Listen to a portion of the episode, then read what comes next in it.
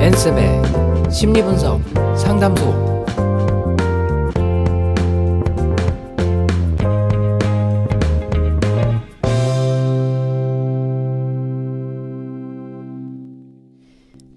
네, 안녕하세요. 엔쌤의 심리분석 상담소 다섯 번째 문을 열었습니다. 네, 안녕하세요. 벌써 한 해 마지막 날입니다. 네, 아 지난주에 크리스마스 특집하고 오늘 이렇게 연말 특집하고 지금 2주 연속 특집 방송이에요. 그렇습니다. 네, 오늘도 재밌는 내용으로 네, 찾아왔습니다. 네, 아 지금 굉장히 이제 신년 계획 이런 거 네. 세우는데도 좀 고민이 되고 네네. 왠지 연말 되면은 이 31일 되면은 제아유종 치기 전에 아 작년만 해도 정말 엊그저께 같은데 내가 작년에 세했던, 생겼던 그런 계획들은 잘 실행했나 좀 반성도 되고 그렇죠. 왠지 모를 찝찝함도 좀 있고 그렇죠. 네. 네. 연말 때도 그렇고 월말이 돼도 그렇고요. 한 계절이 끝날 때도 그렇고 보통 뭐가 끝나는 시기에는 이렇게 돌아보게 되는데 많은 분들이 아 뿌듯하다라는 느낌보다는 음, 아 후회가 남는다 어떻게 더 잘해봐야 될까 내년에는 다음 달에는 이런 계획을 먼저 많이들 생각하시는 것 같더라고요. 네. 그래서 오늘 그런 내용으로 한번 아, 준비를 해봤습니다. 왜 신년 계획이 실패하는지 어, 그리고 신년 계획을 정말로 끝까지 실행하려면 어떻게 해야 되는지 팁들을 좀 드리고요. 네. 그다음에 또 성향별로 지난번에 저희가 크리스마스 특집으로 성향별로 좋아하는 선물 알려드렸던 것처럼 네네. 이번에는 성향별로 어떤 신년 계획 그 실행 방법이 각자에게 잘 맞는지 오. 네, 이런 tip도 드리도록 하겠습니다. 아, 네. 그러면 좀 올해는 이- 내년이죠. 내년에는 좀이 신년 계획들을 잘 지킬 수 있길 우리 그렇죠. 방송을 들으면서 좀 네, 새삼 팁을 얻어가면 좋을 것 같네요. 네, 광고 듣고 와서 오늘 시작해 볼게요. 뜻이 맞는 청취자가 같은 목적으로 청취하는 라디오. 지식 라디오 대표 김용민입니다. 지식 라디오는 한 번 듣고 마는 방송이 아닙니다. 언제든 다시 듣고 또 듣는 방송입니다. 지식 라디오에 광고하십시오. 다른 어떤 지식라디오 골뱅이 gmail.com으로 하실 수 있습니다. 네, 본격적인 이 내용 들어가기 전에 이번 주 심리학 소식부터 전해주고 가실까요? 네. 지난주에 저희가 소개해드렸던 미국 예일대 실험이 있었죠. 네. 작은 일이라도 타인을 도울수록 긍정적인 기분이나 또 스트레스, 스트레스에 대한 면역력이 높아진다라는 음, 결과였는데요. 네네. 어, 이번 주 심리학 소식도 이것과 연관된 소식입니다. 네. 지금 미국 대학교에서 일고 있는 움직임이 있어요. 네. 행복을 전파하자라는 움직임인데요. 어, 한 대학교에서 시작한 게 아니라 여러 대학교에서 지금 예, 연합을 해서 지금 진행을 하고 있다 그럽니다. 음, 일단은 노스웨스턴 대학교 2008년에 시작했던 Happiness Club이라는 게 있는데 네. 여기서 뭘 했냐면 학생들이 같은 학생들을 위해서 기말 시험 일주 전부터 hot cocoa를 나눠주기 시작했대요. 오. 네, 그래서 그게 지금까지 이제 전통이 돼갖고 요번 학기에는 뭘 했나 봤더니 bubble bubble bubble 이벤트라는 걸 했는데 네. 뭔가 기분 좋아지게 할 수 있는 것들을 나눠준 거예요. 그래서 어. 비눗방울, 음. 그다음에 스트레스 해소용 뽁뽁이 그 음. 포장재 있죠. 아, 또. 뽁뽁이로 스트레스 네. 푸는 게 아주 대표적인 방법 중에 하나인데 뽁뽁이, 그다음에 bubble gum, 음. 네, 이렇게 어, 씹을 수 있도록 네네. 그래서 세 가지 bubble을 어, 사람들한테 나눠주는 이벤트를 이번 학기에는 진행을 했다 그래요. 네. 음. 근데 노스웨스턴 대학만 하는 게 아니라 어, 2012년부터 스탠포드 대학에서는 Happiness Collective라는 어, 클럽을 시작을 했는데 네. 어, 다른 사람들의 하루를 밝게 만들어주는 게 목적이라 그럽니다. 그래서 음. 사탕이나 뭐 응원 노트 같은 것들을 이제 학생들이 자전거를 많이 타고 다니잖아요. 네. 그 뒤에다 이렇게 테이프로 붙여주기도 하고 음. free hug는 우리나라에서도 많이 했었죠. 명동 같은 데 가면 많이 있고 한데 네네. free hug 카페를 하나 오픈을 해서 하루 중 좋았던 일이나 나빴던 일을 하나씩 이렇게 나누고 가면서 hug도 음. 받아갈 수 있도록 뭐 이런 이벤트를 준비를 했다 그래요. 네. 그래서 이 활발하게 하고 있는 이 노스웨스턴 대학, 스탠포드 대학, 그다음에 또 하버드 대학에서 이제 연합을 해서 하고 있고 뭐 예일 대학이나 에모리 대학 계속 확장 중이라고 지금 얘기를 하더라고요. 오, 그래서 누가 이런 게 어떻게 네. 시작이 됐을까요? 누가 이걸 시작을 했나 봤더니 그 The Happiness Challenge라는 그런 운동을 음. 어, 스탠포드 학부를 나오고 하버드 대학원에서 지금 심리학과를 다니고 있는 학생이 시작을 했대요. 네네. 어, 레슬리 리스 나자리안은 학 아, 나자리안이라는 학생인데 네. 아, 10주짜리 프로그램으로 온라인 프로그램으로 행복해지는 습관 들이기 미션을 같이 이제 음. 공유를 하기 시작했다고 합니다. 이제 그 중에 하나가 타인에게 어, 뭐 선물이라든지 아니면 선행을 하기 네, 이런 것들인데 어, 이 학생이 이걸 시작하게 된 이유가 졸업하기 전까지만 혹은 뭐 진짜 인생이 시작할 때까지만 내가 고생하겠어. 음. 나만 신경 쓰고 다른 사람들은 신경 안 써겠어. 이런 이런 태도로 이제 행복을 유보하는 게 굉장히 음. 안타까웠다 그래요. 그리고 또 자신을 희생하면서까지 뭐 잠을 안 자거나 감정을 억누르거나 아니면 다른 사람들과의 관계를 일부러 끊거나 음. 이런 것들이 정신 건강에 미치는 영향이 안 좋다라는 음. 생각을 해서 어, 이런 스트레스 많고 각박한 사회에 운동을 시작을 했다 그래요. 네. 저는 이런 류의 사회 운동 보면요. 네. 시작하는 한 명도 참 신기해요. 어떤 사람들이 다 같이 움직여줘야 되는 거에 대한 첫 그쵸. 아이디어를 내는 것도 신기하지만 그렇죠. 그 사람의 아이디어를 이렇게 전달 전달하는 많은 사람들의 마음이 너무 예쁘지 않아요? 그렇죠. 예. 음. 쉽게 할 수 있는 일일 것처럼 보이지만 네. 오히려 그렇게 작은 일일수록 잘 안 하게 되거든요. 네. 그러니까 우리가 막 봉사 활동도 가고 뭐도 하고 그러기는 하지만 길거리에 떨어져 있는 휴지 하나 줍는 게 사실은 더 어려울 수도 있어요. 지난번에 음. 최하나님이 말씀하신 것처럼 괜히 남들이 막 쳐다보는 것 같고 너는 뭐가 그렇게 잘났길래 좋은 네. 일 하니 뭐 이런 식으로 보는 시선이 있기 때문에 힘들 텐데 학생들이 음. 네 이런 운동을 시작했다는 거 굉장히 좋아 보입니다. 저는 우리나라에서 그 인터넷 그 SNS 한 어플로 네. 유행을 했던 건데 네. 요즘도 하고 있을 거예요 아마 네. 지하철역에서 행복 박스 아 네. 이름이 뭐였더라 이렇게 아. 만드는 거 아세요? 아니요 모르고 있었어요. 왜 지하철역에 그, 그 사물함 있잖아요. 네네네. 그 사물함이 한 달 뭐 두 달 이렇게 아. 기간을 정해서 대여를 할 수가 있대요. 그렇죠. 그럼 어떤 사람이 그거를 이제 장기 대여를 신청을 하고 음. 번호랑 비밀번호를 공유를 하는 거예요. 오. 그러면 사람들이 거기다가 음식이든 뭐든 뭐 네. 과자, 네네. 먹거리 아니면 선물, 책 이런 걸 음. 정말 불특정 다수를 대상으로 하는 거니까 누군가를 위해 넣어놔요. 그쵸. 메모도 쓰고. 네네. 그러면 지나가다가 그걸 생각나고 열어서 필요한 걸 가지고 가, 가고 음. 또 다시 채워놓고 뭐 이런 식으로. 오. 근데 그게 너무 처음에 어떤 곳에서 시작이 됐다고 들었는데 그게 네. 이제 하나 둘씩 퍼져나가서 지하철역마다 굉장히 많이 생겼다고 하더라고요. 아 그래요? 오. 저도 저희 동네에 있는 곳을 한번 가봤는데 음. 막 포스트잇 가득 붙어 있고요. 딱 여는데 네. 막 감동받아서 막 눈물이 나요 그러는 거예요.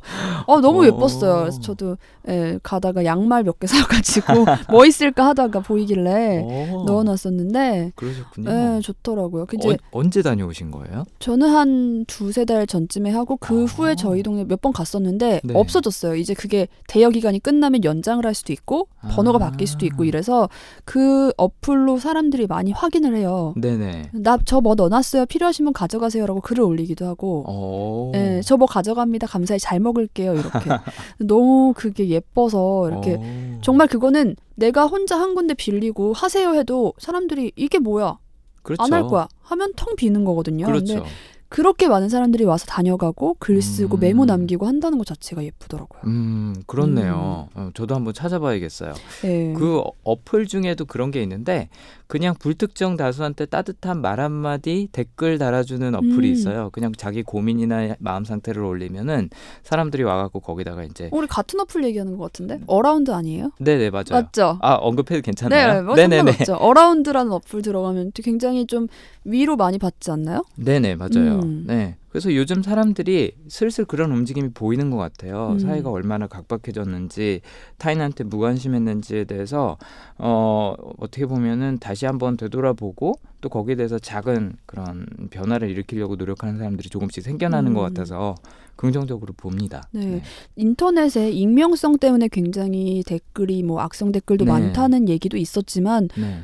또 어떻게 보면은 익명이기 때문에 더 사람들한테 음. 굉장히 따뜻한 말이 와닿는 경우도 있어서 너무 보면서 신기했어요. 맞아요. 네. 음. 우리나라 사람들 그리고 좀 그런 거 쑥스러워하잖아요. 맞아요. 네, 남한테 좋은 일하고 그럴 때 혹은 뭐 칭찬받을 때 되게 음. 쑥스러운데 익명으로 하면 또 그런 장점이 있죠. 옛날에 학교에서 마니또 같은 거 아 하던 것처럼. 맞아요. 아 많이 또, 또 생각이 나네요. 네. 자 이렇게 오늘의 심리학 소식 들어봤고요. 우리는 다음 코너로 넘어가 볼게요. 엔쌤의 심리분석 상담소. 자, 신년 계획 관련된 이야기입니다. 신년 계획 죽기 전에 한 번은 지켜보고 싶다. 아, 맞아요. 죽기 전에 좀 한 번만이라도 그렇죠. 한 번이라도 혹시 어, 확실하게 지켜봤다라는 기억이 있으신가요, 최하나님은? 어, 저는 사실 매년 계획을 굉장히 좀 너무 허무맹 허무맹랑 네. 늘못 지킬 걸 알면서 다짐을 했던 것 같아요. 아, 약간 재미 반 진심 반. 네, 정말 그 당신 진심이지만 네. 사실 내가 이걸 확실히 지키지 못할 거라는 것도 내심 이 음. 마음속 아주 한 구석에서 음. 진실은 알고 있어요. 하지만 그럼에도 불구하고 하는 네. 어 그랬는데 네. 작년에 제가 새해 소망을 조금 다르게 해봤거든요. 어. 그좀 추상적으로 네. 아좀 내가 나를 더 예뻐하고 사랑하고 어, 오. 나 자신에 대해서 내가 너무 좀 냉정하게 구는 게 아닌가라는 좀 뭔가 깨달음을 얻어서 네네. 그렇게 다짐을 했더니 어제 안 그래도 생각을 해봤는데 그래도 조금은 지켜지지 않았나 어. 처음으로 어. 네 그런 생각을 했습니다. 어, 오늘 언급할 내용 중에 사실 그 내용이 나옵니다. 아 그래요? 목표를 어, 신년 계획을 목표를 세울 때 너무 구체적인 것 어떤 한 목표를 세우기보다는 큰 방향이나 영역을 설정했을 때 더 효과가 음. 좋다는 얘기가 있거든요. 네, 그 얘기는 조금 다 네, 그- 조금 좀 이따가. 말씀드리도록 네. 하겠습니다. 네, 어, 임상 심리학 저널에 실렸던 논문인데요. 어, 존 어, 노크로스라는 어, 교수가 스크랜튼 대학의 교수가 아, 본인의 팀과 발표한 연구 결과에 의하면 약 50% 정도의 인구가 매년 신년 계획을 세운다 그래요. 음. 저는 사실 이 통계를 보면서 좀 놀랐던 부분이 아니 50%밖에 안 세워? 나머지 그러게요. 50%는 그러면 안 세우는 거야 아예? 그런 그러게요. 생각이 들더라고요. 전 누구나 다 하는 줄 알았어요. 음. 예. 그랬더니 50% 정도가 매년 신년 계획을 세운다고 하고요. 음. 주제는 보통 여러분이 흔히 아시는 것들입니다. 다이어트, 운동하기, 아, 네. 금연하기, 돈 모으기 뭐. 등등이 있죠. 네. 근데 재밌는 건 성공률 조사를 해보면 일주일 내에 포기하는 사람이 25%, 네. 한달 내에 포기하는 사람이 36%, 네. 거의 3분의 1이죠. 그러니까 4분의 1, 3분의 음. 1까지 줄고요. 6개월 내에 포기하는 사람이 60%. 네, 반 6개월 되면. 내가 무슨 소망을 했었는지도 기억이 안 기억이 납니다. 안 나죠. 네. 예, 예. 그리고 문득 기억이 나죠. 아 맞다 이거 하기로 했었는데. 아, 맞아, 또 맞아. 한달 동안 네. 까먹고. 그래서 결국 성공하는 건 8% 어, 정도라고 합니다. 네. 음. 사실 이거를 제일 잘 활용하고 있는 게 아마도 헬스장들이 아닐까 그런 생각이 들더라고요. 맞아요, 맞아요. 네. 뭐 연간 회원권, 뭐 네. 6개월 회원권 끊으면 그 중에 4분의 1이 20% 20%가 포기한다는 거예요 네. 일주일 안에. 네. 그리고 한 달 안에 3분의 1이 떨어나가고 하니까 실제 이용객은 얼마 안 되는 음, 거죠. 안 그래도 제가 요새 저도 바빠서 이제 네. 저도 물론 모든 사람들과 마찬가지로 바빠서 좀못 네. 가다가 네. 헬스장을 오랜만에 어제 갔어요. 네. 근데 정말 항상 사람이 빼곡해서 들어갈 곳이 없었던 수업이 있었는데 네. 한 여덟 명 네. 여덟 명이서 듣는 거예요. 네. 근데 분명 이틀 뒤면 여기가 빠글빠글하겠구나. 어제 계셨던 그 여덟 명이 이 8%에 해당하시는 분들일 가능성이 그러니까요. 크겠죠. 네.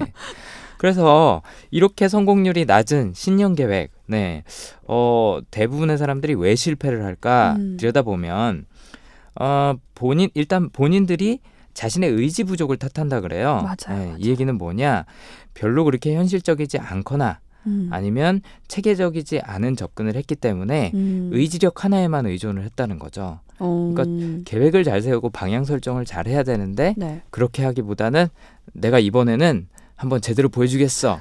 해보겠어. 이런 그냥 마음만 투지만. 그렇죠. 투지만 마음만 앞서가는 네, 그런 경우가 많았다 그래요. 음. 그래서 너무 많은 목표를 세우는 것도 어, 방해가 되기도 하고요. 네. 또 비현실적이거나 아니면 극단적으로 나를 개조해 보겠어라는 그런 어, 너무 높은 기대나 희망도 방해가 된다 그래요. 음. 문제는 이렇게 에, 비현실적인 계획이나 아니면 체계적이지 못한 계획을 세워서 실패했을 때 계획을 세워 세워서 실천을 하면은 좋은데 네. 어, 계획을 실천하지 못했을 때는 안 세우느니만 못한 그런 효과가 난다 그래요. 아 그래요? 네, 그래도 조금이라도 지켰으니까 저는 좀 또 한 10%한 네. 걸로 위안을 삼자 이런 거였는데 아닌 게 더 많구나. 그렇게 생각을 하시면 괜찮아요. 아 그래요? 사실 계획을 잘 실행하는 방법 중에 지금 최하나님이 말씀하신 게 들어가 있어요. 어. 네. 중간 중간에 넘어지더라도 너무 낙담하지 말고 앞으로 내가 뭘 할 수 있는지를 더 바라보라. 음. 현재 내가 할 수 있는 것들을 바라보라라는 얘기가 있는데 대부분의 사람들이 그렇지 못하기 때문에 어. 신년 계획에 실패하면요 오히려 자신감이 저하되고 또 동기가 저하되기 때문에 악영향으로 음. 어, 작용하는 경우가 많다고 합니다. 내 자신을 내가 컨트롤할 수 없다는 그런 무기력감에 빠지는 거죠. 네. 그래서 이런 좌절 때문에 안 하는 이만 못한 경우가 많이 생기는데 네. 아, 목표 설정을 할 때 그래서 굉장히 신중해야 된다 그래요. 그러니까 신년 계획은 의지로 하는 게 아니라 어떤 목표를 세우느냐. 네, 음. 거기에 달렸다는 거죠. 그래서 어, 하버드 비즈니스 리뷰 어, 저널의 리더십 컨설턴트인 피터 브렉먼이 이런 얘기를 했다고 합니다. 구체적이고 측정 가능하고 기한이 있는 목표를 세워라. 라고 보통은 얘기를 하죠. 그쵸 그쵸. 네. 뭐 비즈니스 세계에서도 어, KPI 그런 어, 성과를 정할 때 보통 이런 식으로 정하라 그러죠. 음. 구체적으로. 네. 근데 이렇게 하게 되면 사람들이 그 목표를 달성하는 데 집중하느라고 다른 것들은 못 보게 되는 그런 근시안적인 접근을 한다든지 음. 아니면 편법을 쓴다 그래요.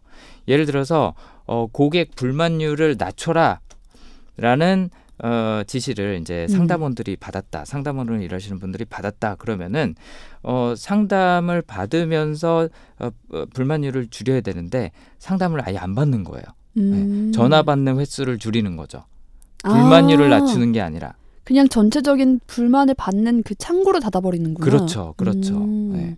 그런 식으로 편법을 쓴다든지 아니면 근시안적으로 접근하기 때문에 네. 오히려 이런 구체적이고 측정 가능하고 기한이 있는 목표가 해가 되는 경우가 많다 그래요. 네. 음. 그리고 아까 말씀드린 것처럼 이렇게 딱 정해놨는데 네. 거기에 못 미치면 낙담을 하는 거죠. 아 음. 나는 쓸모없는 인간이야.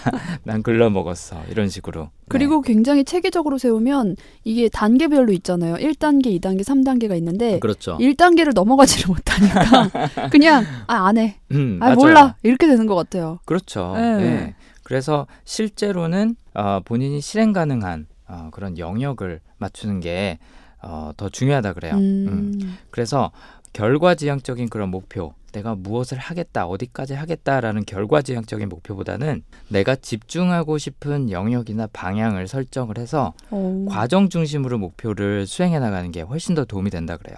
예를 음. 들어서 아까 이제 상담원 말씀드렸는데 다른 예로 영업사원한테 매출 목표를 줄 때는 매출 목표액만 주는 게 아니라 타겟 고객군에 있는 잠재 고객과 최대한 많은 대화를 나누는데 집중하는 것이라고 음. 목표를 두면 그 과정의 결과로 인해서 매출액이 올라갈 수 있다는 거죠. 어. 어. 그러니까 목표 자체를 정하기보다는 과정에 집중하는 것. 내가 노력할 수 있는 영역을 만들어 놓고 거기에 집중하는 게 어, 훨씬 더 많은 동기를 부여해주고 또 실제로 실행 가능하게 만들어준다 그래요. 그 이유가 사람이 외적 동기에 의해서 움직일 수도 있고 내적 동기에 의해서 움직일 수도 있거든요. 네. 외적 동기라는 거는 다른 사람이 정해준 것 혹은 다른 사람에게 보여주기 위한 것 이런 음. 것들이 될 수 있는 거죠. 예를 들자면 매출액 같은 게 그런 거예요. 네. 매출액을 얼마를 달성했을 때 보너스를 얼마를 준다. 이런 건 외적 동기인 거죠. 음. 근데 내적 동기라는 건 내가 정말로 하고 싶어서 내켜서 혹은 즐거워서 할 수 있는 것들이거든요. 내가 하고 싶어서 하는 거죠. 그렇기 때문에 이런 동기들을 자극을 해줄 때 예, 이런 동기를 자극을 하는 방법은 어떤 결과물이 아니라 음. 과정 중심으로 생각을 할 때 가능하다는 그런 얘기입니다. 제가 처음으로 지켰다는 그 새해 소망도 어떻게 보면은 그 전까지는 뭐 책을 몇 권 읽기 네. 아니면 무슨 자격증을 따기 이렇게 네. 명백하게 보이는 것들이었는데 처음으로 약간 어떻게 보면 좀 추상적인 거라고 전 생각을 했거든요. 그렇죠. 근데 그게 여기서 말하는 과정에 집중하는 네, 네. 그거였을 것 같아요. 그러다 보니까 돌이켜 봤을 때 그래도 조금 내가 스스로의 변화한 걸 생각하면서 뭐 자격증 못 땄어 실패 이게 아니라 조금은 스스로 나아지지 않았나라는 생각을 하게 되는 것 같네요. 그렇죠. 내가 나를 조금 더 예쁘게 봐주고 사랑하는 거에는 음. 점수가 따로 있는 게 아니거든요. 아까 말씀하신 것처럼 뭐 한 달 내에 얼마를 하겠어라는 음. 목표를 세워서 이게 달성이 안 되면 낙담하고 그냥 멈추고 하는 그런 류의 목표가 아닌 거죠. 네. 어. 그래서 내적 동기를 자극해서 내가 과정 중심으로 뭔가 매일매일 할 수 있는 그런 것들을 계획을 세우면 네. 조금 더 실패율이 떨어지고요. 음. 그다음에 또 그걸 만약에 내가 원하는 만큼 지키지 못했을 때도 그래 그래도 난 노력하고 있어 잘하고 있어라고 스스로를 칭찬하고 응원할 수 있는 그런 계기가 된다는 겁니다. 네. 음. 네네. 그래서 그런 행위들로 일상을 어떻게 구성을 할까? 이제 거기에 집중을 하는 거죠. 내가 나를 좀더 어, 예쁘게 해주기 위- 예쁘게 봐주기 위해서 사랑해주기 위해서는 내가 매일매일 무엇을 할 수 있을까? 네. 이런 것들을 고민하는 겁니다. 오. 네. 지금 보니까 여기 로이 보마이스터 교수님이 의지력에 관한 연구도 하셨다고요. 네네. 어, 아까 말씀드린 것처럼 의지력에 만 의존을 해서 신년 계획을 지키려고 하다 보면 네. 언젠가는 실패한다 라는 게 어떻게 보면은 어, 이분이 말씀하신 요, 요지인데요. 의지력에 대해서 조사한 바 이렇게 결, 어, 결론을 내렸다고 합니다. 의지력은 쓸수록 고갈된다. 네. 왜냐하면 한정되어 있기 때문에. 어, 절제 능력이 뛰어난 사람은 의지력을 매일매일 덜 쓰고 산다 그래고요. 그 이유는 자신에게 뭔가 자연스러운 일상을 살고 있기 때문에 그렇고 또 좋은 습관은 의지력을 강화하는 게 아니라 절약하게 해준다 그래요. 이게 재밌는 게 아까 말씀드린 것처럼 의지력은 한정돼 있다 그랬잖아요. 네. 한정돼 있는 의지력을 어떻게 하면 덜 쓸까? 그리고 쓸 때는 효과적으로 쓸까를 고민하는 게 실제로는 의지력이 강한 사람들이 반복하는 패턴이라 그래요. 그러니까 쓸데없는 데다 의지력을 안 쓰는 거죠. 음. 본인이 할 수 없는 그런 어, 목표를 설정을 해놓고 거기다가 억지로 매일매일 힘들게 의지력을 쓰다 보면 네. 오히려 더 고갈이 된다는 얘기입니다. 그래서 오. 이거를 극복하기 위해서는 쉬운 목표, 그다음에 작은 성공 이런 것들을 통해서 계속 자신감을 늘려가고 의지력이라는 힘을 어떻게 네. 보면 근육 기르는 것처럼 조금씩 조금씩 연습하는 게 훨씬 더 중요하다는 얘기를 하고요. 음. 또 하나는 즉흥, 즉흥적인 결정을 하기보다는 계획되고 주기적인 결정을 하는 게 도움이 된다 그래요. 음. 의지력을 이것도 아끼는 방법 중에 하나인 거죠. 매번 내가 결정을 할 때마다 어, 의지력을 사용해야 된다면 쉽게 고갈된다라는 게 네. 예를 들자면 다이어트 할 때 나타나는 거죠. 내가 매번 식사를 할 때마다 어, 어떤 음식을 먹을지 결정을 해야 된다. 그럼 그때마다 어, 의지력을 발휘를 해야 되는 거예요. 음. 근데 그 의지력을 덜 쓰는 방법이 예를 들자면 아침에 도시락을 싸가는 거죠. 이미 오. 결정을 해온 거예요. 네. 그러니까 계획되고 주기적인 결정. 미리 도시락을 싸오거나 아니면 도시락 서비스를 예약을 해놓는 거예요. 내 점심하고 저녁은 뭐 먹을지 이미 결정이 돼 있으면 음. 내가 그만큼 의지력을 더 써, 덜 써도 된다는 거죠. 음. 이게 돈을 아끼는 데서도 똑같이 적용이 됩니다. 자동이체를 해놓으면 네. 내가 이 돈을 저금을 할까 안 할까를 고민하지 않아도 되는 거죠. 결정을 음. 하지 않아도 되는 거예요. 그냥 매달 자동으로 빠져나가니까 네. 오히려 더 지키기가 쉽다는 겁니다. 네. 오. 어, 그걸 활용하고 있는 게 이제 여러 가지 그런 약정의 음. 개념이 아닐까. 근데 반대 입장에서는 이런 의지력에 좋은 반영이 되는 거죠. 음. 네, 근데 개인적으로 이 의지력을 활용하기 위해서는 좋은 습관을 들이는데 에, 이런 계획된 혹은 주기적인 결정 방식을 택하는 게 도움이 된다고 합니다. 네. 또 얘기를 들어보니까 굉장히 이 의지력 자체가 고갈될 수 있고 한정되어 있다는 것 자체가 좀 새로운 것 같아요. 그러면은 네. 좀 습관을 많이 만들어서 내가 의지력을 쓰지 않고도 좋은 그런 선택들을 잘 할 수 있게 유도를 하는 게 중요할 것 같은데요. 그렇죠. 네. 사람이 갖고 있는 의지력은 누구나 한정돼 있기 때문에 아, 그걸 아끼는 방법들이 중요한데 그 아끼는 방법 중에 하나가 습관을 만드는 건데요. 습관을 새로 만들 때 평균 어, 66일 정도가 걸린다 그래요. 약두 음. 달에서 이제 세 달 사이가 되겠죠. 네. 그래서 습관을 들이기 위해서는 동일한 자극에 의해서 동일한 행동을 반복하는 것이 중요한데 에, 그러기 위해서는 결과보다는 과정 중심의 그런 습관을 만드는 게 중요합니다. 어. 그래서 다섯 가지 리스트를 제가 뽑아왔습니다. 네. 일단은 한 가지 계획만 세워라. 어, 네. 한 가지. 여러 가지 계획에 집중을 하다 보면 그만큼 의지력을 많이 써야 되는 거죠. 어, 맞아요. 네. 그런 것 같아요. 그래서 어, 뭐 한 가지 계획을 세우고 그거를 실천하기 위한 방법은 여러 가지를 마련해 둘 수 있지만 목표 자체는 하나만 세우라는 거죠. 음. 아까 최하나님이 어, 이번에 세웠다고 말씀하신 목표처럼 네. 어, 나는 이번에 나를 조금 더 예쁘게 봐주고 사랑할 거야. 음. 이런 목표는 굉장히 좋은 목표인 거죠. 아, 그래요? 네. 잘 세운 건가요? 잘 세우셨습니다. 네. 그다음에 두 번째가 작은 성공과 목표를 한 단계씩 이뤄가라.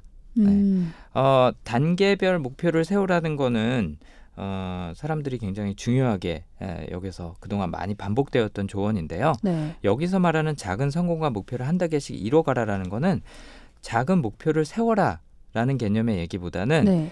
음, 아까 설정해둔 그런 큰 목표, 한 가지 목표를 달성해 나가는 데 있어서 작은 성공들이 있을 때, 혹은 내가 오늘은 뭘 할 거야 라는 식으로 작은 계획을 세웠을 때, 그걸 한 단계 한 단계씩 해나가라는 얘기죠. 네. 뭐, 이번 달까지는 얼마를 하고, 다음 달까지는 얼마를 하고, 이런 계획보다는 내가 이뤄 나가면서, 어, 점검을 하라는 그런 이야기입니다. 그리고 그때마다 세 번째로는, 스스로에게 보상하고 칭찬하라는 얘기를 해요. 뭐이 음. 얘기는 많이 들어보셨겠지만 계획을 내가 조금씩 성, 어, 성취해 나가고 있을 때 예, 거기에 대한 보상이나 칭찬을 스스로한테 해줘야 아까 말씀드린 것처럼 의지력이 강화가 된다고 어, 얘기를 합니다. 네. 그다음에 네 번째는 이건 최하나님도 해보셨는지 모르겠는데 주변 사람들한테 공표하고 음. 결과를 공유하라는 얘기를 해요. 어. 그러니까 혼자서 계획을 지키려고 하는 것보다는 주변 사람들한테 말하고 다니라는 거죠. 어. 그래서 다이어트 할 때 사실 사람들이 이런 방법을 많이 쓰는데 운동할 때도 요즘은 많이 써요. 네. 왜 뭐 나이키나 아니면 뭐 아디다스에서 나온 그런 러닝 앱 같은 거 보면 본인이 하루에 얼마 뛰었는지 어디를 뛰었는지 공유할 수 있는 어, 기능들이 그래요? 있어요 요즘. 네네. 그리고 뭐 다른 운동 앱들도 그런 것들이 많은데 어, 주변 사람들한테 얘기를 하면 거기에 대해서 책임감을 느끼기 때문에 내가 더 열심히 하게 되고 음. 또 다른 측면이 뭐냐면 다이어트를 한다. 다이어트 하는 것을 알렸어요. 그런데 내가 막 어, 생각하지도 않고 많이 먹고 있고 아니면 건강에 안 좋은 음식들을 먹고 있으면 주변 사람들이 야 너 다이어트 하기로 했다며 그렇게 먹어도 돼? 라고 오히려 체크를 해준다는 거죠. 아, 많이 겪- 겪어본 사람으로서 이것도 한두 번이지.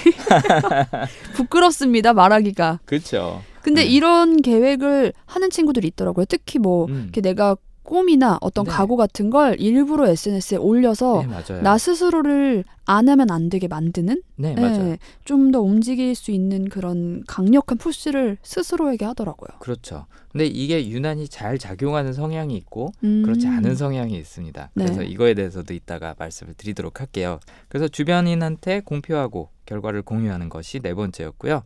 마지막 다섯 번째로는 현재에 집중하랍니다. 음. 아까 최하나님이 말씀하신 거랑 일맥상통한다고 말씀드렸는데 네. 오늘 내가 목표를 위해서 할 수 있는 게 무엇인지에 집중하는 것이 중요하다. 음. 어제 내가 못하거나 실패한 것에 매달려 있거나 아니면 앞으로 내가 얼마나 더 많은 희생을 해야 되고 고통을 겪어야 되는지를 상상하는 것보다는 네. 오늘 내가 할 수 있는 거에 집중하는 거. 음. 네. 이게 훨씬 더 도움이 된다는 거죠.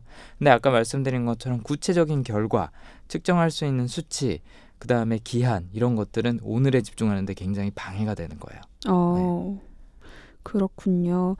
자, 그러면은 우리 이렇게 이 습관 만들기 의지력과 관련해서 얘기를 해봤는데 음악 살짝 듣고 다음 코너로 넘어가 볼게요. 네. 음악은 너무 욕심 부리지 말고 한 걸음씩만 앞으로 가자는 의미에서 네. 한 선곡이죠. 네, 윤상의 1990년 1집 수록곡입니다. 요즘 1988 응답하라 아, 맞아요. 네, 어, 유행하고 있는데 어, 비슷한 시기예요. 90년 1집 수록곡의 한 걸음 더. 네.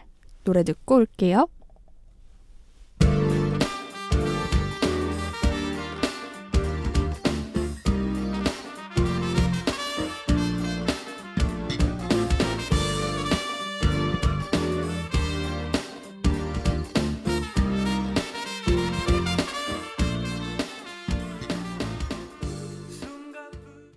아, 오랜만에 들으니까 좋네요. 벌써 이게 몇 년 된 노래죠? 25년 네, 음. 됐네요. 근데 윤상 씨 노래는요. 네. 들으면 뭔가 약간 희망차지고 그래 앞으로 잘 해보자 이런 음악들이 많아서 그렇죠. 예, 들으면서 나를 이렇게 좀 프레시업할 수 있는 네. 음, 그런 음악들이 되는 것 같아요. 네, 맞아요. 윤상 씨가 어, 은근 굉장히 소년 같은 구석을 갖고 있어요. 음. 네, 그래서 이렇게 신나고 굉장히 귀여운 노래들이 은근 많습니다. 그래서 걸그룹 노래들을 요즘 많이 네. 콜라보하는 거 알고 계세요? 네네 네. 예전에 뭐 달리기가 레전드죠. 네. SES의 달리기인 줄 알고 있었어요 저는 아, 그러셨구나. 어렸을 때니까 네. 네. 그리고 어, 윤상이 썼던 곡 중에 옛날에 제일 유명한 것 중에 하나가 강수지 노래예요. 보랏빛 향기. 아 그것도 윤상 씨가 네. 아 그래요? 얼마나 귀엽고 발랄해요. 네, 윤상 아. 씨가 쓰신 거예요. 정말 이 여자 아이들 소녀소녀한 모습이 저절로 떠오르는 그런 음악들이네요. 맞아요. 네, 그렇습니다. 자, 성향별 신년 계획 성공 팁을 준비하셨다고요. 네네. 어, 좀 전에 이제 뭐 의지력에 의존하지 말고, 어, 결과 중심적인 것보다는 음. 과정 중심으로 예, 한번 계획을 해보시라라는 그런 류의 조언을 드렸는데, 네. 이제 이거는 일반적인 조언이었던 거고, 음. 개인의 성향에 따라서 어떤 일을 성취해 나가는 방식이 조금씩 다 다릅니다. 예. 네. 그 얘기는 아까 말씀드렸던 그런 내적 동기가 다르기 때문인데요. 내적 음. 동기라는 건 내 안에서 뭔가 움직여서 하게 만드는 그런 동기가 돼주는 것들을 말하는데 사람마다 이게 다 다르다는 거죠. 그래서 만약에 자신한테 맞지 않는 방법으로 혹은 타인의 방법을 그냥 따라하기만 해서 모방한다고만 해서 이게 된, 되는 건 아니라는 음, 음. 그런 얘기라고 할 수 있습니다. 그래서 사람마다 다 맞는 방법이 다른 거군요. 그렇죠. 그래서 우리가 흔히 듣는 얘기 중에 왜 즐기는 사람 못 당한다라는 얘기 음, 있잖아요. 맞아요, 맞아요. 네. 근데 이걸 오해하시는 분들이 계세요. 내가 하고 싶은 일이 있는데 내가 잘 못해요. 그러면은 억지로 즐겨야겠다. 피할 수 없으면 즐겨라. 약간 이런 방식으로 아, 생각하시는 정말 거거든요. 많이 쓰잖아요. 네. 피할 수 없으면 즐겨라. 근데 그게 정말 잘못된 얘기 중에 하나라는 거예요. 네. 아, 그래요? 하기 싫은 일을 억지로 즐기면 된다는 얘기가 아니라 음. 내가 즐겁게 할 수 있는 일을 열심히 하는 사람을 못 당한다는 거죠.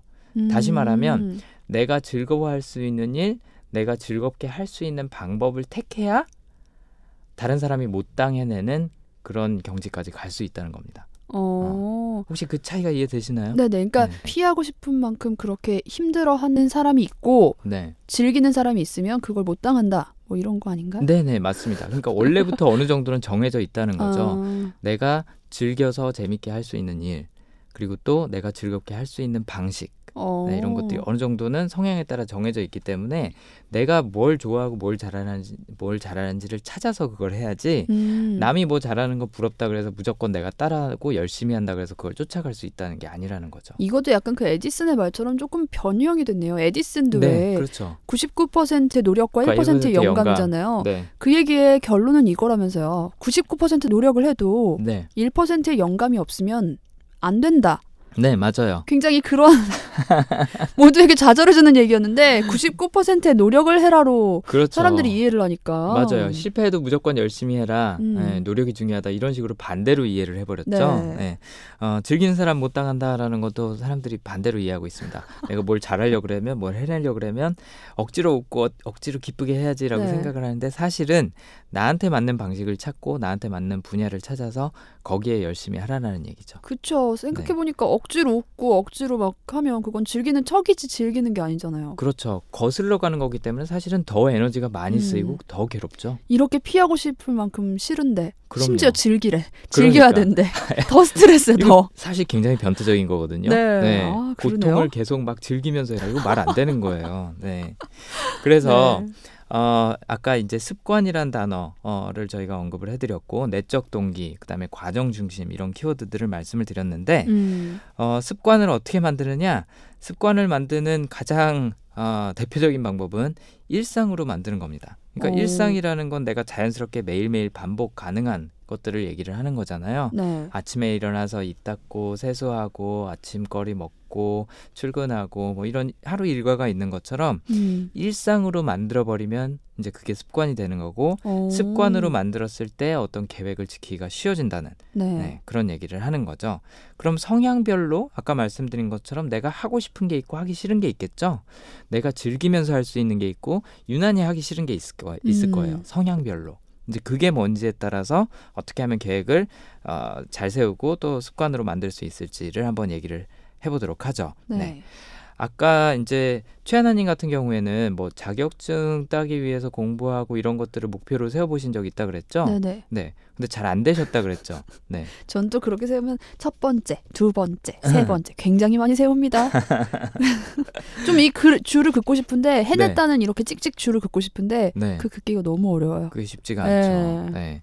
근데 그렇게 어 결과 지향적으로 했을 때 잘하는 사람들이 있어요. 오히려. 어, 오. 그게 방해가 되는 사람들이 있고 잘하는 사람들이 있는데 성취라는 성향을 갖고 있는 사람들은요. 네. 뭘 해도 끝을 봐야 속이 풀리는 사람들이에요. 음. 그래서 이분들은 본인들의 성장도 내가 얼, 얼마만큼 높이 올라갔나 어느 단계까지 갔나로 측정을 하기 때문에 이게 삶에서 굉장히 중요한 지표가 되고 내적 동기가 돼요.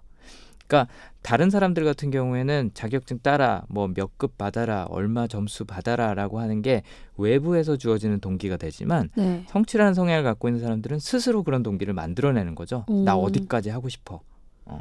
그렇기 때문에 뭐 자격증, 인증, 등급, 성적 이런 가시적인 성과를 내가 목표로 설정을 했을 때 오히려 더 자극을 많이 받고 열심히 하는 분들이에요. 음. 그래서 만약에 본인이 이런 성향이다, 그러면 뭘 시작을 할 때 어떤 것을 목표로 삼을 때 어떻게 보면 정확한 수치를 정해놓고 어, 결과물을 정해놓고 하는 게 오히려 더 도움이 되는 거죠. 음. 그러니까 아까 저희가 어, 결과 중심적인 것보다는 과정 중심적인 게 좋다라고 얘기한 게 이분들한테는 살짝 예외일 수도 있는 거예요. 오. 네. 반면에 아까 말씀드린 그런 과정 중심적인 음, 문제 해결 방식 혹은 성취 방식이 잘 맞는 분들이 이 배움이라는 성향을 갖고 계신 분들이에요. 배움이라는 성향은 내가 호기심 때문에 뭔가를 배우는 걸 좋아하고 체험해 보는 거, 경험해 보는 걸 굉장히 좋아하거든요. 그래서 과정 자체를 원래부터 즐기고 계신 분들이에요. 음. 그래서 새로운 거 여러 가지 배워보는 걸 굉장히 좋아하고 예를 들어서 뭐 운동을 한다.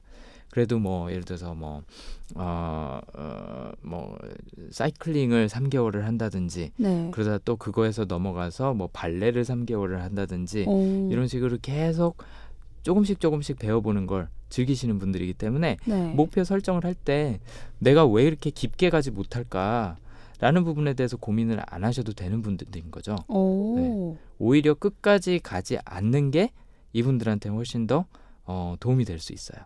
새로운 걸 계속 계속 배우는 그렇죠. 과정을 만들어가는 거죠. 그렇죠. 오. 그래서 본인의 성향 자체가 그렇다.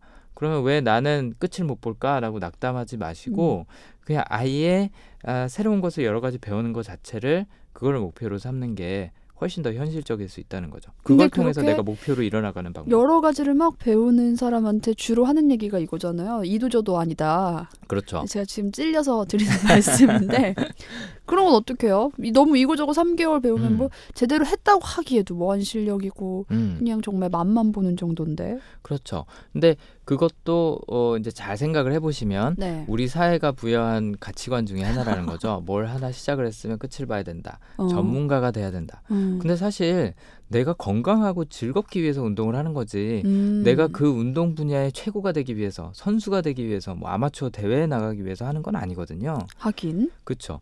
내가 목표로 하는 것이 긍정적인 방향으로 나를 이끌어야 되는데 오히려 나한테 짐이 되고 어, 나를 올가매는 존재가 된다면 음. 그 방법 설정을 잘못한 게 되는 거죠. 어. 대부분의 사람들은 더 어, 이- 그 우선순위를 따진다면 네. 더 중요한 건 건강해지는 겁니다. 그쵸. 운동을 할 때는 네. 음. 그걸 생각을 했을 때는 여러 운동을 해도 상관없는 거예요. 음. 중요한 건 내가 즐기고 있는 게 중요한 거죠.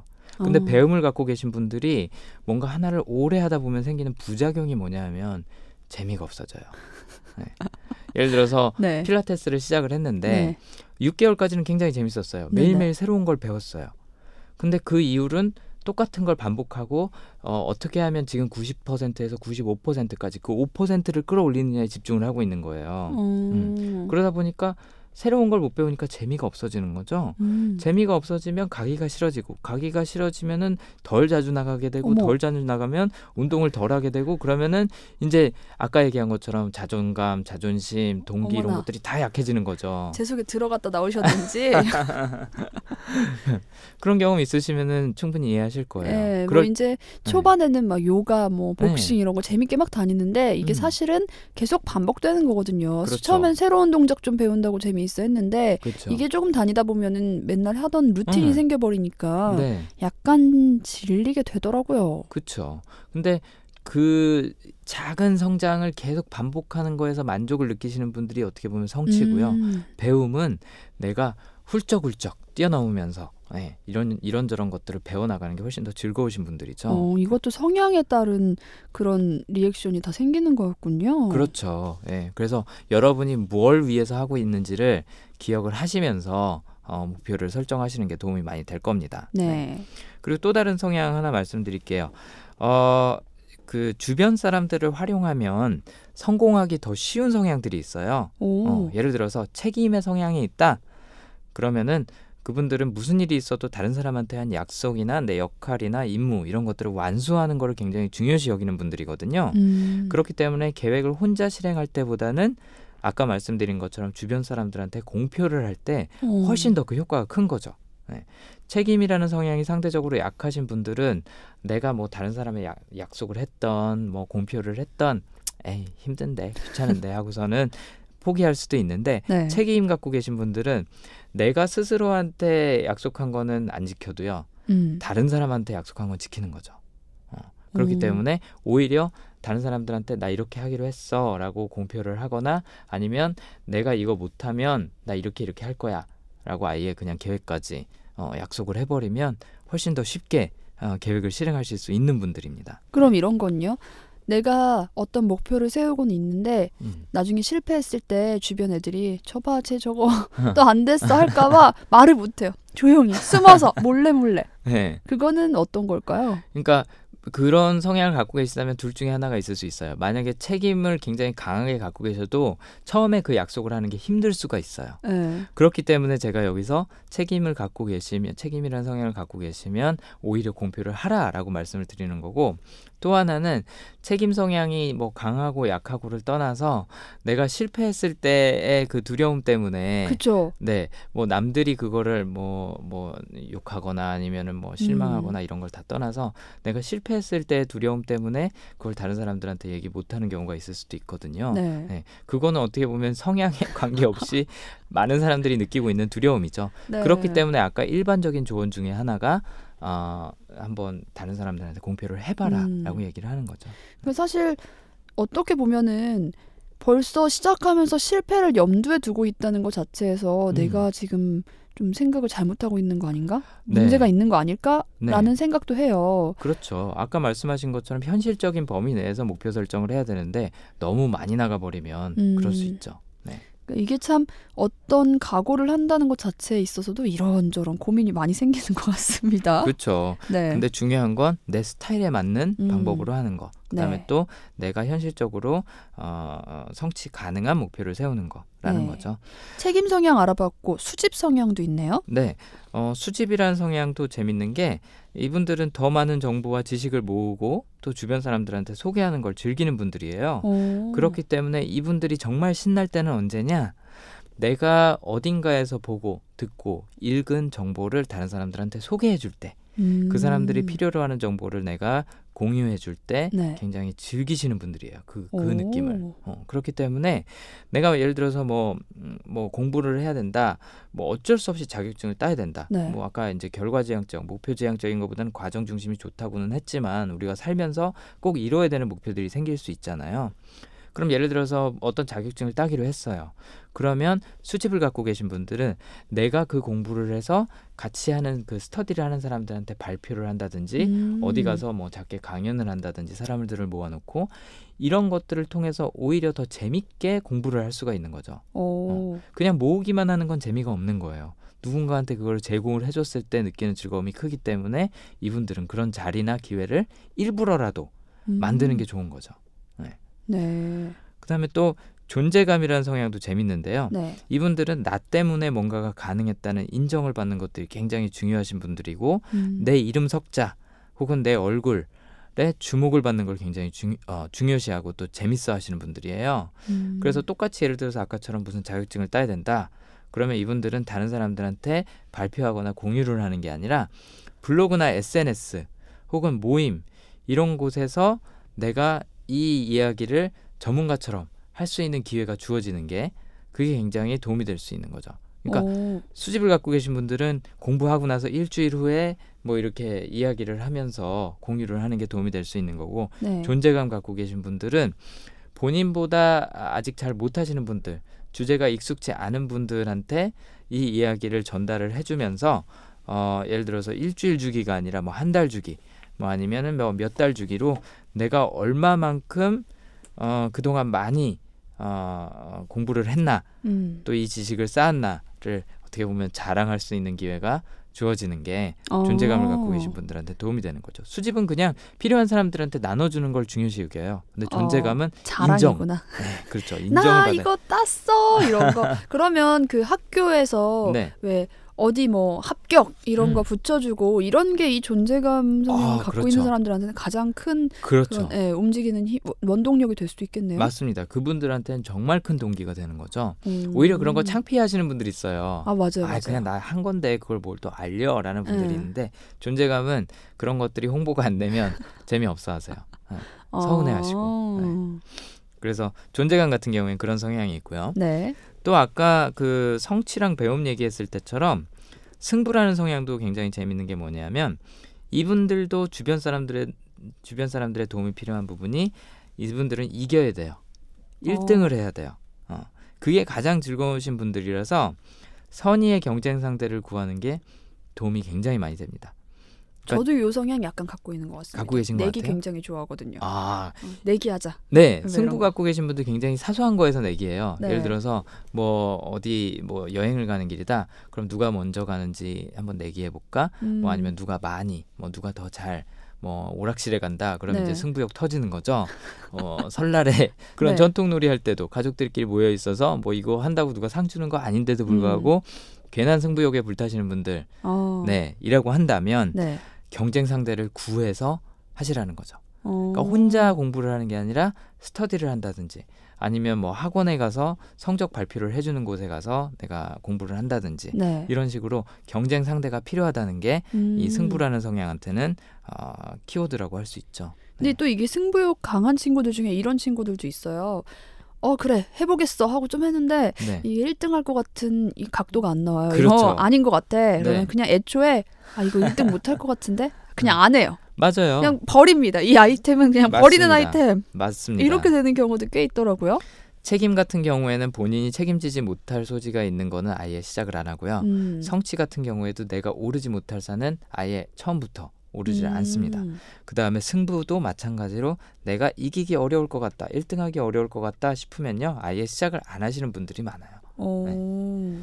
그러니까 결국에는 좀 내가 뭔가 가능성을 스스로 약간 타진하고 음. 움직이는 그렇죠. 거네요. 왜냐하면 나한테 즐거운 게 뭔지를 알고 있으니까. 어. 승부는 내가 이기는 게 즐거운데 이기지 못할 것 같으면 내가 즐겁지 않을 거라고 예상이 되는 거죠. 네. 음. 이게 상당히 어, 직관적이지만 그 안을 살펴보면 논리가 있어요. 패턴이 어. 있고. 그러니까 책임의 성향 같은 경우에도 그냥 왠지 싫고 거부하게 되는 일들을 잘 살펴보시면 본인들이 책임을 질 수 없을 것 같다는 판단이 들었을 때 네. 혹은 그게 불명확할 때 라는 것들이 보일 거고요. 음. 성취 같은 경우에도 내가 끝까지 갈 수 없다라는 판단이 들었을 때 그게 즐겁지 않을 거라고 예상이 되니까 음. 시작을 안 하는 경우가 많을 겁니다. 그러면 선생님 네.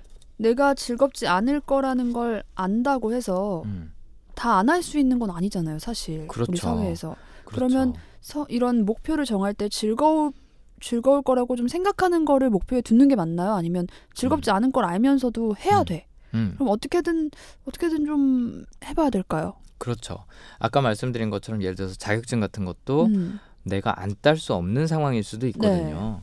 자격증 자체 목표 지향적으로 생각하는 거는 내가 마음에 안 들어요. 음. 그럼에도 해야 돼요. 음. 그러면은 이걸 선택하느냐 마느냐 이런 이제 딜레마에 놓일 수 있는데 그때 얘기하는 게 결과 중심적으로 사고하지 말고 과정 중심적으로 사고하라는 거죠. 목표 자체는 내가 마음에 안 들 수도 있어요. 굉장히 힘들 수도 있어요. 음. 하지만 그 과정 자체를 즐길 수 있는 방법을 찾으라는 거죠. 어. 예를 들어서 책임을 갖고 있는 사람들은 다른 사람들한테 약속을 하는 거고요. 네. 승부를 갖고 있는 사람들은 목표 자체는 마음에 안 들지만 이 내가 경쟁할 수 있는 상대를 두는 게 어. 중요한 거죠. 근데 예를 들어서 어 음 뭐 자격증 시험이다. 네, 만약에 뭐 토익을 따야 돼요. 토익을 따야 된다. 그러면은 뭐 성취는 몇 점, 음.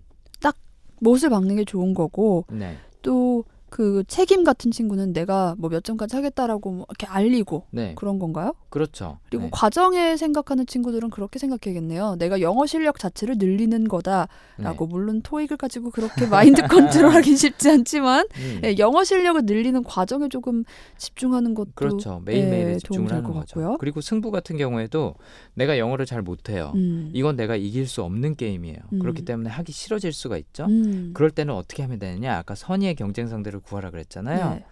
나하고 비슷한 수준의 사람과 같이 하는 거죠. 어. 그럼 그 사람하고 오르락 내리락 하면서 옆에서 네. 같이 경쟁하면서 할 수 있잖아요. 음. 그 재미로 가는 거죠. 어. 그러니까 내가 전체에서 1등을 할 수는 없지만 990 하겠어. 이건 네. 안 되더라도 안 되더라도 내가 매일매일 공부를 하면서 얘보다 내가 조금 더 잘하려고 노력하는 음, 음. 그런 재미로 끝까지 가는 거죠. 어. 그러니까 목표 중심으로 생각하면요. 내 성향에 안 맞거나 재미없을 수 있는 일들이 많아요. 사실 음. 세상을 살다 보면 우리가 하고 싶은 일보다는 하기 싫은 일들을 해야 될 때가 더 많잖아요. 그렇죠. 그럴 때 도움이 되는 게 바로 과정 중심적으로 생각하는 거. 이 어. 과정 자체를 내가 어떻게 나만의 방식대로 나만의 즐거움을 찾아서 할 것인가. 네. 같은 일을 해도 사람들이 각자 하는 동기나 방식은 다 다르니까요. 네. 네. 그런 것들을 그렇군요. 감안을 하는 거죠. 네. 여기 보니까 다른 성향의 사람의 도움이 있으면 변하기 쉬운 성향들도 있네요. 그렇죠. 방금 말씀드린 그런 책임이나 승부 같은 성향은 어, 주변 사람을 어떻게 보면 활용하는 방식일 텐데 음. 내가 적극적으로 다른 사람의 도움을 받았을 때 어, 내가 계획을 지키기 더 쉬운 그런 성향들이 있습니다. 네. 그 중에 하나가 적응이라는 성향인데요. 현재 나한테 주어진 상황과 일에 즉각적으로 대처하시는 걸 약간 좀 즐겨하시고 자연스러워하시는 분들이에요. 그렇기 때문에 때로는 방향이나 우선순위를 잃을 수도 있는 분들인 거죠. 그래서 옆에서 모니터링하고 또 잘하고 있다 혹은 아니면 요, 요 정도는 아직 목표에 음- 미달이다라고 상기시켜 줄 수 있는 그런 주변인이 어, 필요한 성향이라고 할 수 있어요. 그래서 네. 적응이란 성향은 주변 사람들이 방향 잘 잡아주고 모니터링 음. 계속 해주고 경과를 하면 오히려 더 계획을 지키기가 쉬워지고요. 네. 이거는 참고로 행동이란 성향도 비슷하게 작용을 합니다. 어. 행동도 생각하고 계획하기보다는 일단 하고 보자라는 어. 스타일이기 때문에 네. 엉뚱한 방향으로 가기가 쉬운 성향이에요. 음. 추진력은 좋은데 엇나갈 수 있는 거죠. 그럴 때 주변 사람들이 옆에서 방향 체크해주고 우선순위 체크해주고 하면 도움이 많이 될 수 있습니다. 네. 그다음에 또 자기 확신이라는 성향도 있는데요. 어, 이분들은 내면의 목소리가 내 나침반이에요. 어. 남들이 뭐라 하건 어, 언론에서 뭐라 하건 어, 학자들이 뭐라 하건 어, 내가 생각하는 것대로 행동하시는 분들이죠. 네. 그런 분들한테는 분석이라는 성향이나 아니면 전략이라는 성향처럼 내가 하고 있는 거에 대해서 객관적으로 옳다, 그르다, 좋다, 나쁘다라고 객관적인 평가를 해줄 분들이 주변에 있으면 굉장히 도움이 많이 돼요. 네. 음. 아까 행동은 생각하기 전에 일단 움직이기 때문에 엇나갈 수 있다고 말씀드린 것처럼 네. 자기 확신은 내가 생각하는 거를 너무 과신을 하는 경우가 있거든요. 음. 그래서 그런 걸 방지해 주기 위해서 어, 좀 객관적인 평가를 해줄 사람을 주변에 두면 내 계획을 실천하는데 오히려 도움이 될 수 있다는 그런 얘기인 거죠. 네. 자, 우리 이렇게 성향별로 신년 계획 성공 팁을 드렸는데 네. 좀 어떻게 도움이 되셨을지 모르겠어요. 네, 그래도 좀 막무가내로 아, 그냥 항상 세우던 계획에서는 조금 벗어나서 네. 좀 어떤 식으로 방향을 세워야 될지 생각해 보는 것 자체도 네. 조금은 더 성공적인 한 해 계획을 세우는데 도움이 되지 않을까 싶네요. 네, 오늘 언급해드린 성향이 꼭 아니더라도요. 가장 중요한 건 여러분들이 의지력으로 계획을 맞아요. 실천하지 않으려고 노력하는 것. 나는 어떨 때 즐겁게 이 일을 할 수 있나를 살펴보시는 게 도움이 된다는 얘기로 마무리를 해드리고 싶습니다. 네. 남은 2015년 한 해 잘 보내시고요. 우리는 2016년 1월에 일주일 뒤에 다시 만나도록 하겠습니다. 모두 모두 행복한 하루 되시고요. 마지막 곡은 로시드 폴 5집 그리고 눈이 내린다로 인사드리겠습니다. 감사합니다. 감사합니다.